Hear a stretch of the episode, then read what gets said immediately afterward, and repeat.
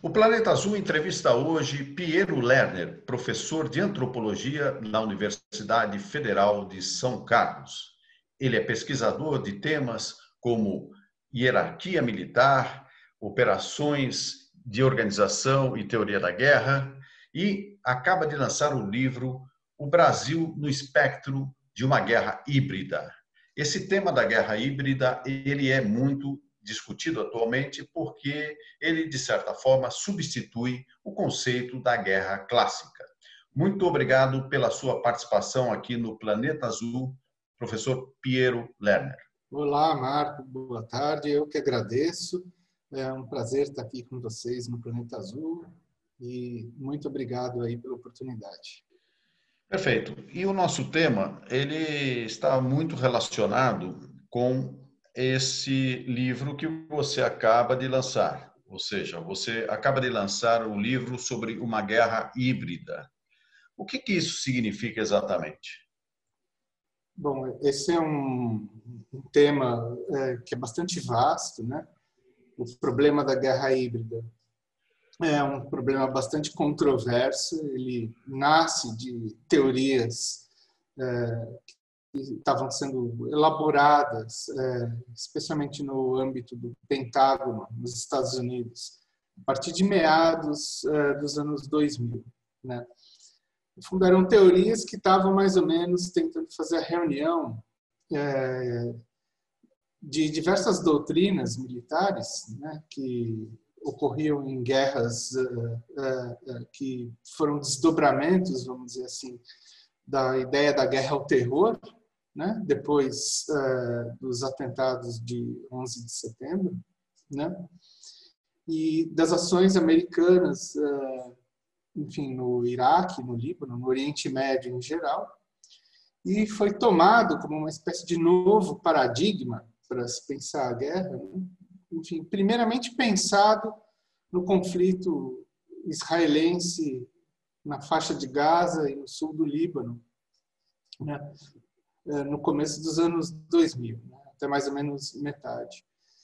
Quem mais ou menos inventou esse termo guerra híbrida, embora ele já tivesse aparecido antes em algumas é, algumas publicações aqui e ali, mas quem deu, vamos dizer assim, a densidade é, para esse termo, né, é, ser um termo utilizado e depois se tornar parte do repertório, né, vamos dizer assim, militar norte-americano e daí para frente, né, para o mundo, foi um tenente-coronel é, da Força Aérea Americana, chamado Frank Hoffman, né, que elaborou primeiro um texto com, com o chamado, em conjunto com o Mad Dog Mattis, é, enfim, é, em 2005, mas que depois em 2007 ele vai fazer um paper, assim, que é uma espécie de position paper, que vai ser adotado por todo mundo, onde ele vai falar dessa história de guerra híbrida.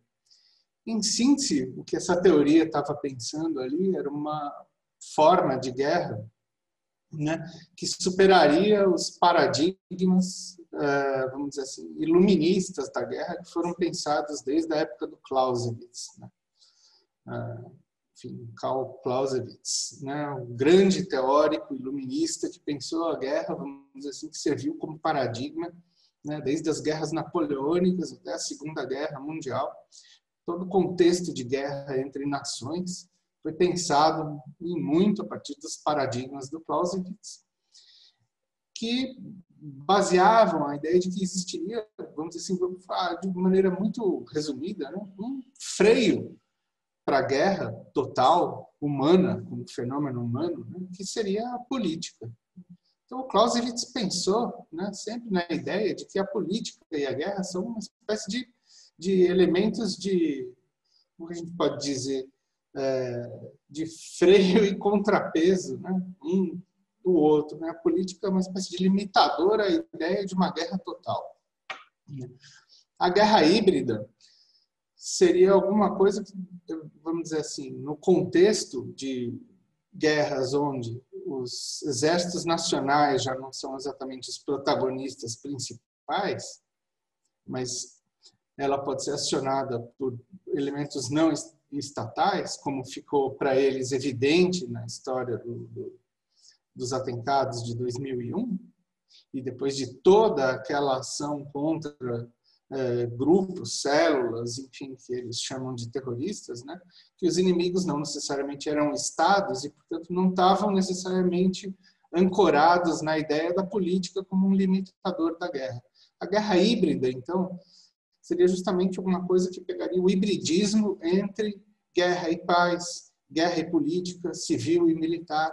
Então, a partir dessa ideia de guerra híbrida, todos os conflitos estariam, vamos dizer assim, é, descaracterizados de formas claras, né? É, enfim, a gente já não conseguiria distinguir direito o que seria a política da guerra. Nesse sentido, Piero, o, nós tivemos, é, na época dos regimes militares, especialmente aqui no Brasil, a doutrina da segurança nacional, onde o povo é, é, poderia vir a ser entendido, inclusive, como um inimigo interno a ser combatido. No sentido da guerra híbrida, é, existem os inimigos internos também? Ou se combate apenas os inimigos externos? É aí que tá. Esse é outro problema que a guerra híbrida passa a indefinir, inclusive o que é interno e o que é externo. Quer dizer, a ideia é que qualquer coisa pode brotar em qualquer lugar. Né? No limite, ele está falando o seguinte lá naquele texto. Nesse contexto da guerra híbrida, é, o que pode acontecer é uma volta a uma espécie de guerra, de um cenário robesiano, assim, de guerra de todos contra todos. No limite, ele está quase dizendo o seguinte: olha, agora a gente tem um sistema de guerra total, mas não é uma guerra total tipo nuclear. Né? Mas é uma guerra que envolve todo mundo, né? todos os cidadãos de um de determinado lugar, voluntária ou involuntariamente. Né? Eles ficaram desdobrando essa, essa coisa para pensar outros cenários. Né? E a partir de meados dos anos 2000, teve uma pequena atualização, vamos dizer assim, dessa, dessa doutrina da guerra híbrida pensada por eles, que foi pensada para explicar a ação russa no entorno geopolítico ali uh, deles, né? da, da, da Rússia, né? na Crimeia, na Geórgia, etc. E, tal, né?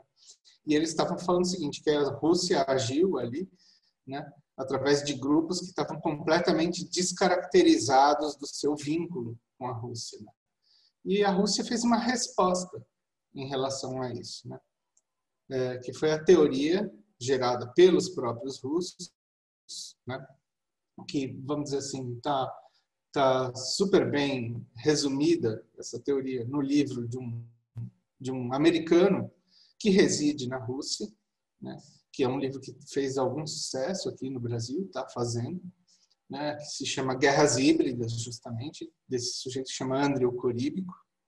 Né? É, muita gente está pegando ele como manual de referência para entender esse negócio. Por quê? Porque ele justamente está dizendo que essa prática, né, em que, é, é, vamos dizer assim, o, o, o emissor né, do ato de guerra está camuflado ou não aparece nela, ele usa de dispositivos que aparentemente não estão conectados né, aos agentes principais causadores da guerra. Né? Quem faz isso, ele diz, ele são os Estados Unidos. Né? através dessas chamadas revoluções coloridas que foram aparecendo mundo afora, né? a partir dos anos 2000 e pouco. Né? Por exemplo, sei lá, a revolução dos guarda-chuvas em Hong Kong, revolução laranja, revolução, enfim, é, é, tudo aquilo que aconteceu no norte da África, né? Síria, enfim, todo aquele aparato lá. E aí vem esse problema, né?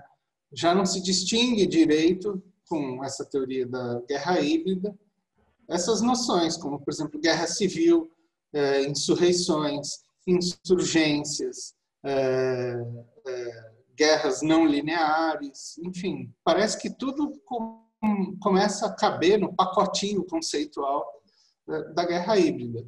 O que, de certa maneira, fragiliza um pouco a própria teoria da guerra híbrida, mas, enfim, é preciso pensar, na verdade, né, quais são os contextos e as condições em que é, certos elementos das doutrinas que usam da guerra híbrida acabam sendo aplicados. Né? No minha... caso, professor Piero, é, a, a, guerra híbrida, então, ela tem muito a ver também com a tecnologia, nesse sentido?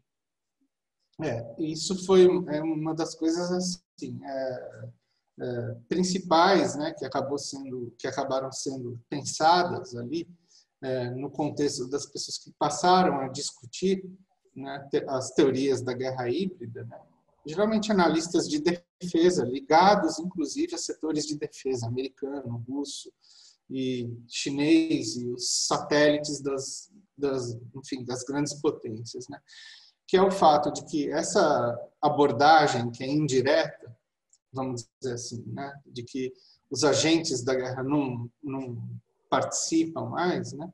depende muito mais agora, não de armamento propriamente dito, poder de fogo, se deslocando por um terreno, mas a, o meio de atuação é justamente em cima das mentes humanas, da cognição e de elementos uh, desse gênero. Então, uma das coisas que é discutida assim, bastante por essas teorias é o imbricamento, né?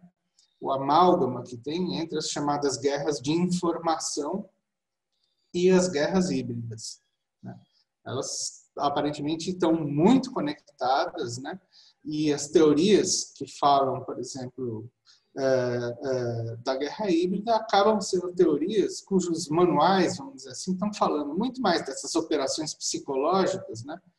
ou, por exemplo, aquilo que eles chamam de guerras neurocorticais, né?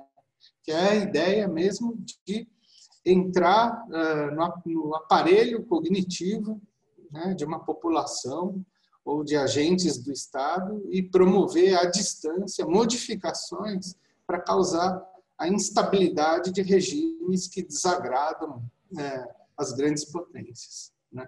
Então, é, nesse sentido, né, é, em princípio, é, a gente poderia pensar, poxa vida, então no Brasil a gente viu assim, né, toda essa discussão, né, fake news, é, a confusão das informações, etc. E tal. Puxa, será que isso poderia ser é, pensado como uma forma de guerra híbrida, isso começou a ser pensado aqui mais ou menos por volta de 2015, 2016, né?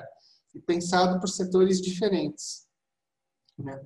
De um lado você teve militares pensando isso e de outro lado você teve analistas pensando isso de uma forma completamente diferente, né?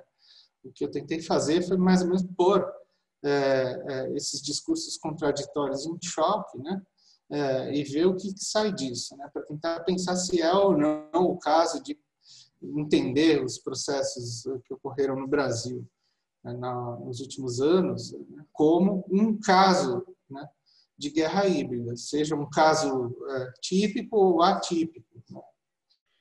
Existe alguma é, semelhança entre a guerra híbrida e aquilo que se convencionou chamar, principalmente nos estudos militares, de guerra cultural?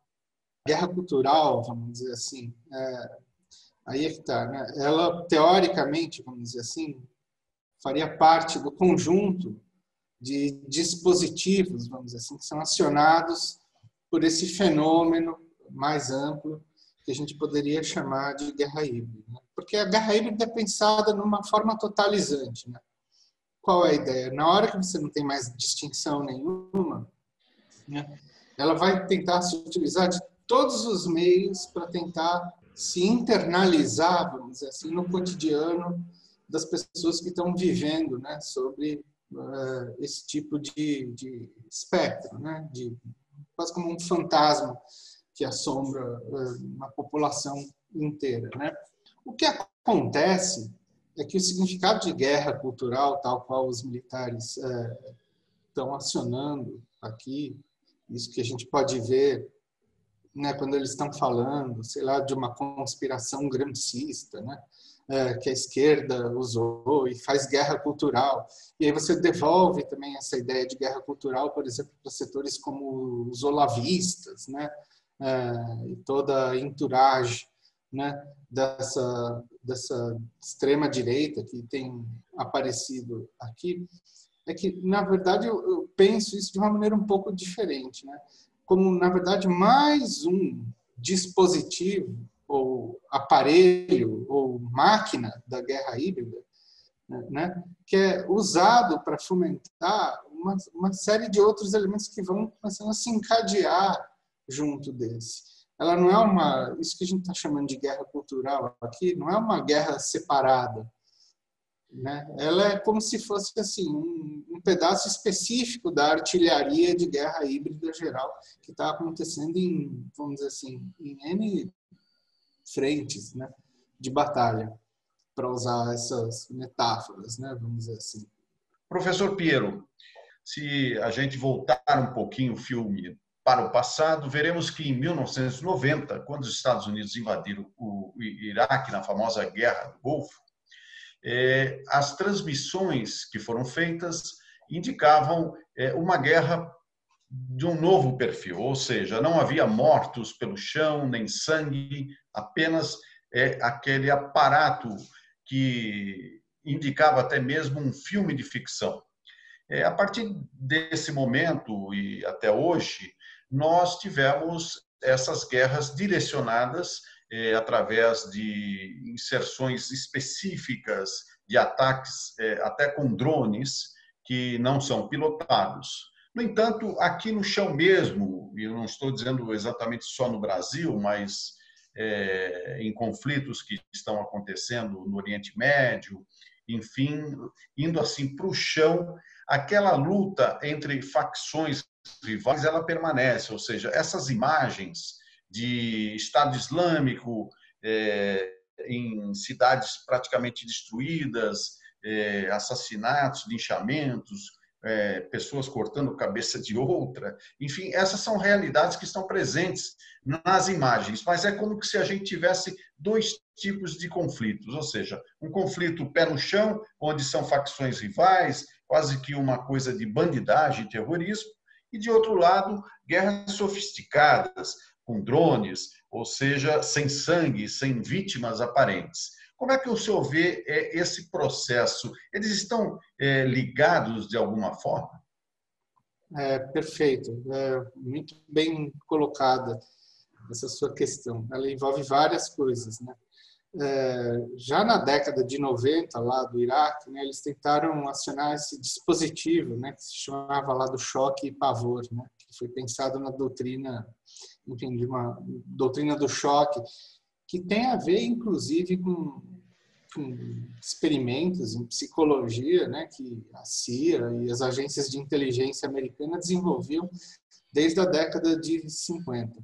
E de um lado você tem isso, de fato, né, essa ideia dos bombardeios, né, cirúrgicos e tal, muitos ataques de drone, mas sobretudo ataques que visavam provocar um nível de desorientação geral é, da população. O choque e pavor é isso, né? Você solta bombas em uma sequência assim absolutamente estonteante e as pessoas ficam é, completamente sem noção de categorias elementares como tempo, espaço, e aí entram num plano de confusão geral e você tem o campo aberto para a entrada justamente do, do pé no chão, como você disse. Foi, vamos dizer assim, o, o, o modus operandi geral que rolou é, de 90 até quase até os dias de hoje, assim, né? uma coisa bastante comum.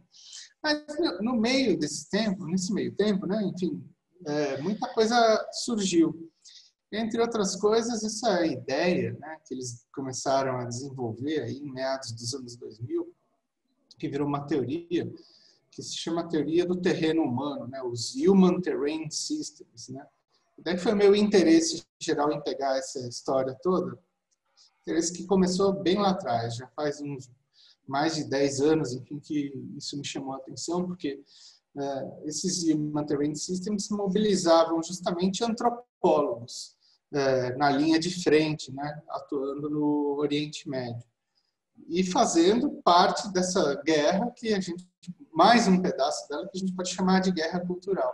Esses antropólogos agiriam, né, como instrumentos de inteligência e persuasão para produzir né, é, adesão das populações locais, procurando fazer com que o conflito é, se resolvesse com o mínimo possível de disparo de fogo. Né? Então, a ideia foi converter a coisa do Clausewitz, do fogo, né, para uma lógica baseada nessa do general chinês de 2.500 anos atrás, o Sun Tzu. Né? Você tem que fazer é, uma atuação sobre a vontade do inimigo, fazer o inimigo perder a vontade de lutar e se render antes do primeiro disparo é, ser feito. Né? Então, de certa maneira, o choque e pavor cirúrgico de um lado e a atuação dos serviços de inteligência de outro seriam os dois pilares é, desse negócio aí. É nesse âmbito, nesse âmbito, né, que se desenvolve esse, esse parafernália aí da guerra híbrida, né, que é o quê? Atuar sobre a vontade da população, muito mais do que atuar, enfim, numa guerra. Por isso que é tão difícil você falar de guerra híbrida, porque as pessoas, quando você fala em guerra, vem o quê? Morteiro, bomba, explosão, etc. Não está vendo a ação de mecanismos de disrupção cognitiva mesmo. Né?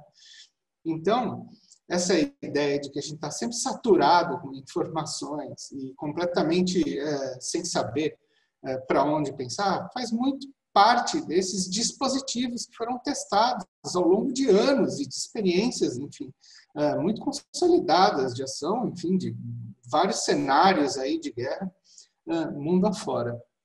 Agora, do ponto de vista do papel da imprensa, a imprensa participa de alguma forma como um ator dessa guerra híbrida? Ela é uma das principais pernas da guerra híbrida, certamente. Né? É, agora, depende do contexto. Né? Numa realidade assim, como é uma realidade ultra celular, vamos dizer assim, que nem a que ocorre nos conflitos do Oriente Médio, eu tenho a impressão que a imprensa não deve fazer tanta diferença assim, porque ela não é, vamos dizer assim, o, o, o eixo informacional principal. Mas num país é, como o nosso, por exemplo, a imprensa teve um papel fundamental. Né? E depois, é, enfim, ela foi confrontada, num certo sentido, é, pelo, vamos dizer assim, pela hegemonia dos discursos, né? com, com técnicas usadas em, em rede social, WhatsApp, Facebook, etc. E aí que começa a aparecer toda essa história das fake news. Mas isso aí foi um super laboratório no Oriente Médio. Essa história aqui, é, com uma análise de rede e mecanismos de enxame a partir de rede, já é um negócio que era pensado lá faz muito tempo. As agências de inteligência mapearam todo esse negócio faz um tempão. E aí esses dispositivos foram passando de lugar para lugar, né? essas cyber wars ou info wars, enfim, são uma coisa bastante estudada aí nos meios militares e nos aparatos de segurança barra defesa, né? Mundo afora. No sentido de que se existe uma guerra, ela precisa de recursos, podemos falar que existem atores que estão sendo financiados para promover essa guerra no Brasil, na América Latina, por exemplo? É, na, na teoria, vamos dizer assim, que estava sendo pensada né, ali pelo Coríbico e por outros, os atores que eram financiados eram basicamente agitadores, é, geralmente com um viés identitarista, que iniciavam essas revoluções coloridas pelo mundo. Que no Brasil, o fenômeno é completamente diferente. Né? Ele começa a acontecer num sentido de ponta cabeça em relação ao que a experiência dessas revoluções coloridas aconteciam. Né? Por quê? Porque lá você começava, vamos dizer assim, pelas franjas, os anéis externos da sociedade, a população na rua, vamos dizer assim, né? E aí você começava a fazer o quê? Você começava a fechar o círculo de modo a produzir uma ação de um núcleo de Estado, de governo, as Forças Armadas, etc. E tal. Aqui não. Aqui os atores que começaram a usar essa parafernália toda foram atores de dentro do próprio Estado. Começaram, a partir de um dado momento, acusar, vamos dizer assim, o PT, as esquerdas, isso enquanto o PT ainda estava no, no, poder, né? É, os movimentos indígenas, quilombolas, os gays, etc., tal, de estarem fazendo uma é, guerra híbrida no Brasil, procurando a desestabilização das instituições permanentes, como as próprias Forças Armadas. Então, o que, que o que, que, eles fizeram, mais ou menos, né? na minha hipótese? Né? Eles começaram a usar o conceito de guerra híbrida como uma espécie de profecia autorrealizável. Eles começaram, eles começaram a produzir, com o conceito de guerra híbrida, uma própria guerra híbrida. Né? Realizada onde? Dentro do próprio núcleo de Estado. Né? Eu acho que, em princípio, não precisou de grande financiamento para isso, mas isso foi se espalhando por N é, vertentes. Né? Começa com mudanças de paradigma né? dentro das próprias Forças Armadas, lá por volta de 2010, 2011, né? que eles, de novo, começam a, a produzir uma certa atenção sobre aquilo que você tinha mencionado antes, né, que é a ideia de um inimigo interno. Aí começam a produzir associações que, que vamos dizer assim, é, é, dão concretude ao que eles estavam imaginando como esse inimigo interno, né, que seria justamente é, parte do próprio núcleo de governo, que estaria é, perpetuando, vamos dizer assim, esse tipo de, de ação, né? E aí eles começam a produzir capilaridade nessa visão. Por onde? Pelo judiciário, pela imprensa, entre empresários. Né? E depois isso começa a se espalhar né, desse núcleo central para o resto, é, de forma absolutamente eficaz.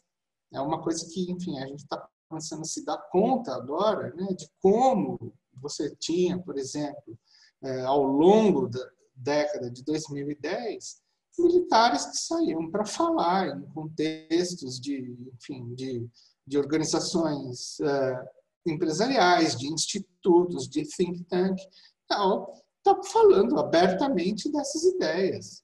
O general Mourão, por exemplo, foi um super centralizador desse tipo uh, de visão. A gente vê, por exemplo, a relação íntima né, que militares tinham com membros do Poder Judiciário, especialmente do TRF4, né? ao longo dos anos 2016, 17, 18, está na rede social, está no Twitter, você vê ali troca de medalhas, etc. E tal, é, é, enfim, condecorações, visitas, é, reuniões, né? análises conjunturais. E aí você vê, por exemplo, uma série de, de é, agentes do judiciário indo frequentar cursos na Escola Superior de Guerra e recebendo né, esse arsenal doutrinário sobre guerra híbrida. E essa coisa toda vai adquirindo o tom dessa profecia autorrealizável. E, de repente, tchum, né, vira quase que uma realidade dada a ideia de que o, o PT, as esquerdas, etc., tal, estariam promovendo atos que se assemelhariam a uma guerra híbrida no Brasil. Mas qual é a ideia? Veja bem, o que eles estão fazendo? Eles próprios estão fazendo uma guerra híbrida com o conceito de guerra híbrida. Quer dizer, é quase que uma meta-guerra híbrida. É um negócio absolutamente é, é, autorrecursivo. Né? É, enfim, é uma realidade montada sobre si mesma, mas com tremenda eficácia. E imprensa... Ou seja, fazer com que as coisas que não existem passem a existir. É, uma, o que a gente chama de profecia autorrealizável. Né? Você vai atuando em viés de confirmação né? e fazendo micro experiências né, ao longo uh, desse tempo. Imagina, uh, as pessoas agora acordaram para o fenômeno das fake news, mas vamos lembrar de como isso aí se espalhava há tempos atrás, por exemplo, a história de que o filho do Lula era dono da Friboi, é, coisas é, desse, desse gênero. Né? Enfim, a gente viu, vamos dizer assim, balões de ensaio acontecendo ao longo do tempo disso aí. Não é, não é uma coisa que apareceu do dia para a noite. Né? Essa ideia de que os militares chegaram agora e decidiram de última hora entrar é, na campanha do presidente Bolsonaro, enfim, saíram vitoriosos, que tudo isso foi absolutamente inesperado. Eu sou completamente cético em relação a essa hipótese. Né? Todo o material que eu colhi vai mostrando como esse negócio estava sendo preparado assim de maneira muito é, pensada e cheia de intencionalidade, com vários passos que foram dados que parecem não estar conectados, mas estão, né? Pelo menos desde 2014. Enfim, isso está muito claro né? é, para mim. Tem material suficiente no livro para mostrar isso aí. O senhor afirmou que por volta de 2010 os militares começaram a desenvolver a sua própria guerra híbrida, direcionando a um inimigo específico, ou seja, é, um, as esquerdas de modo geral e o PT em particular. É, como é que se deu esse movimento no interior das Forças Armadas? Ou seja, houve uma troca de comando que passou a deliberar e implementar esse tipo de política, ou seja, aqueles comandantes da era da redemocratização do país, que assumiram as Forças Armadas naquele período da Constituinte, é, se aposentaram e surgiu uma nova geração de militares que implementou isso? É, não foi exatamente uma troca de comando. O que começou a acontecer, a gente tem que pegar algum, algumas coisas que começaram a acontecer em paralelo. Aí. Em primeiro lugar, a participação dos brasileiros no Haiti, né, na missão de estabilização é, do Haiti.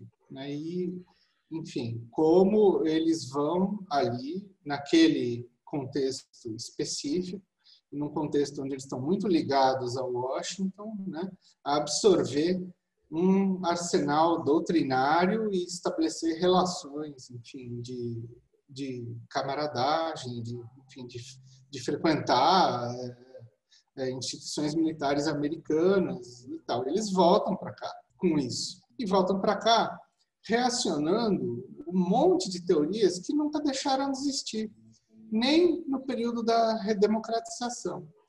Você vê, né, é, mesmo quando a gente está falando dos anos 90 e tal, que enfim, ninguém estava vendo isso, a gente estava ali é, é, achando que tinha entrado num período de estabilidade absoluta relativamente longa né, é, e promissora, né, quem que estava frequentando, sei lá, eu, a, a, é, as escolas militares na década de 90? O Olavo de Carvalho, falando né, da conspiração gramsciana, né, de dominação.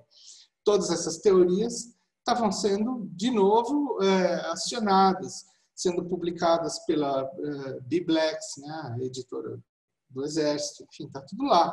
Ou seja, esse negócio estava latente ali.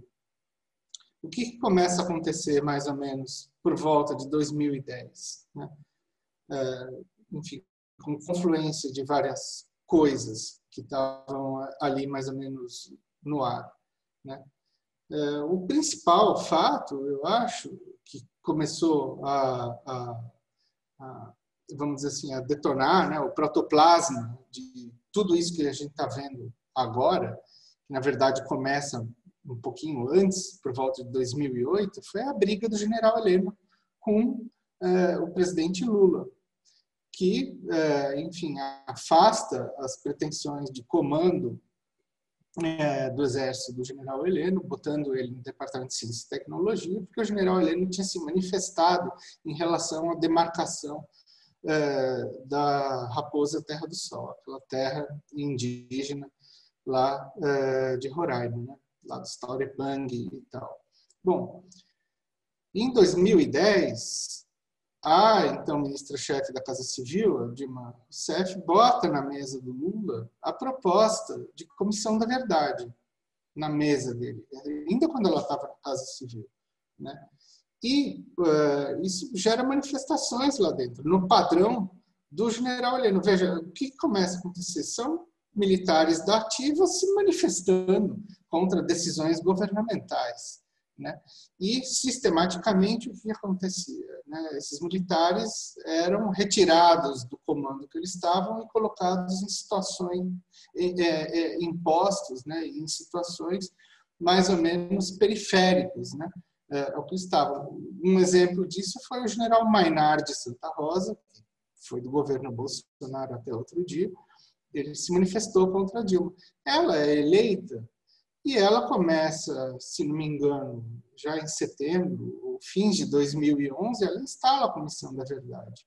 A Comissão da Verdade, né, ela acaba atuando né, como uma espécie de contraponto que vai galvanizar né, eh, os militares né, em torno de uma ação política. E aí um monte de coisas começam a ser pensadas lá dentro. Né? É, como reorientar a doutrina, os conflitos, as ameaças. E várias ameaças começam a aparecer no horizonte das Forças Armadas, como, por exemplo, as ameaças que são ligadas ao crime, né, ao narcotráfico, é, ao problema das fronteiras. Né? E quem estava pensando isso nessa época? Quem era o arquiteto que estava desenhando uma nova doutrina? Era o general Vilas Boas, quando ele estava no comando de um, de um, de um, de um órgão burocrático que se chamava Escritório de Projetos do Exército, onde ele ia pensar um redesenho né, da força para os próximos 30 anos então, desde 2010.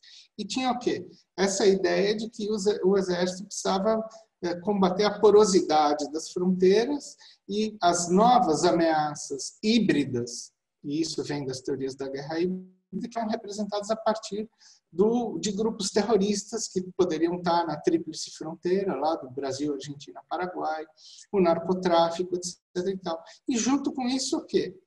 Junto com isso, a atuação de militares, junto com o Ministério Público, por exemplo, em locais como aquela ENCLA, né?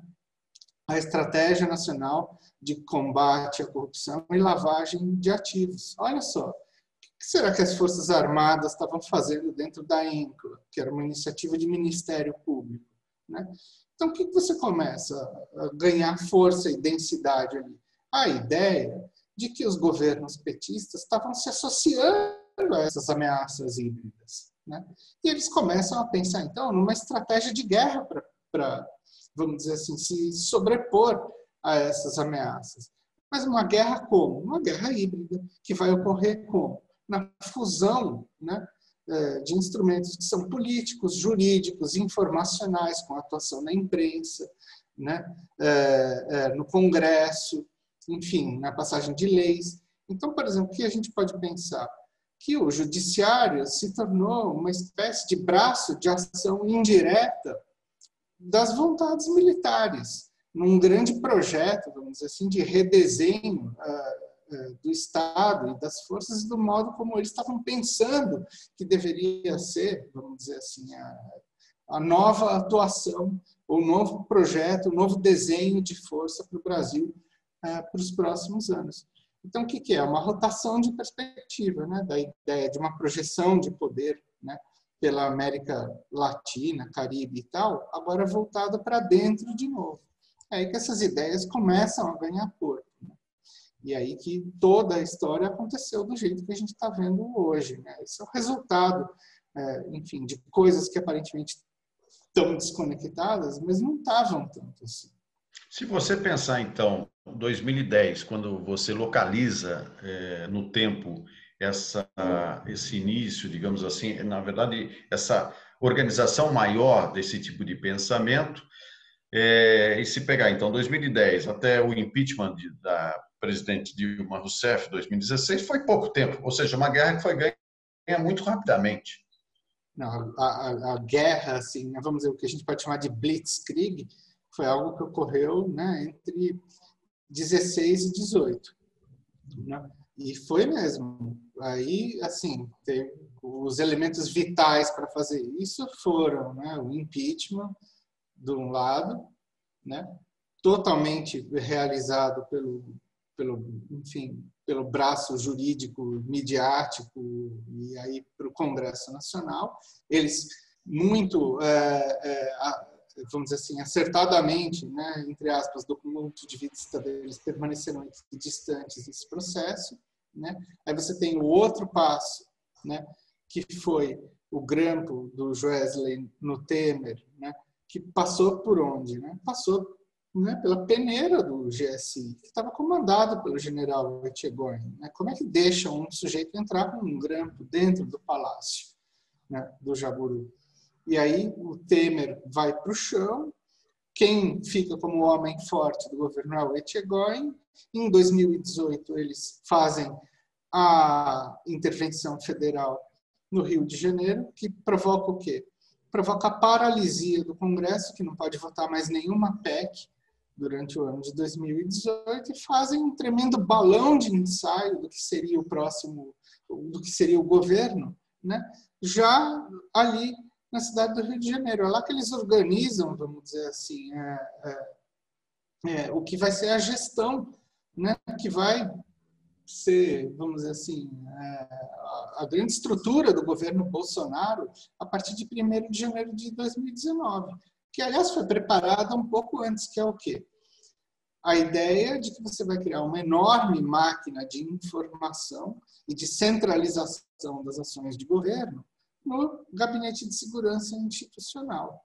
Vamos lembrar que um, o primeiro ato do Temer como presidente foi refazer o GSI né, como uh, ministério, status que tinha sido perdido durante o governo Dilma Rousseff, se não me engano, em 14 ou 15, ela rebaixou o GSI.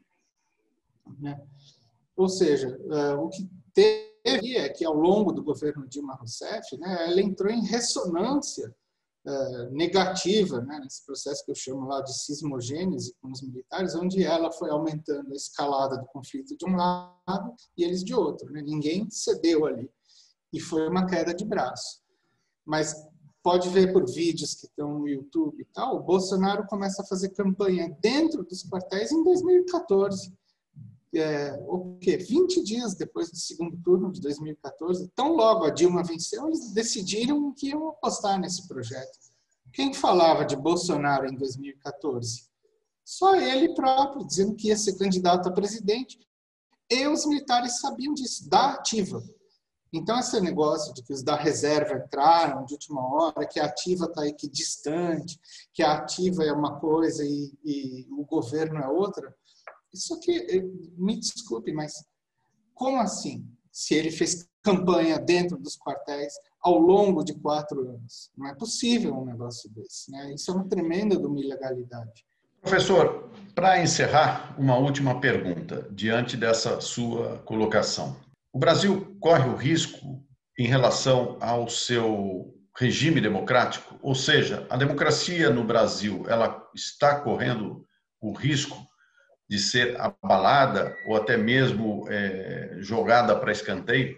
Bom, depende do que a gente considera democracia. O que eu acho que a gente vai viver, mas aí é um palpite, eu não, enfim, não, não, não consigo prever o futuro, mas eu acho que a gente vai viver exatamente o que a gente já viveu a partir de 2018, que é o controle é, militar da política. E é mais ou menos isso que aconteceu na eleição de 2018, quando o judiciário decidiu quem podia e quem não podia se candidatar. Eles praticamente pavimentaram o caminho do Bolsonaro ao poder, com uma série de ações. Não foi só a prisão do Lula, não. Né? A intervenção do Rio de Janeiro serviu para isso também. Né? É, justamente pelo freio que ela impôs ao Congresso, enfim. E hoje, com o controle total da máquina pública e da máquina de informações, né, a gente pode imaginar o que é também o controle dos políticos que vão ou não poder se candidatar, vão ou não poder apresentar é, é, projetos, enfim. O que a gente está podendo dizer agora é que, assim, na minha opinião, né?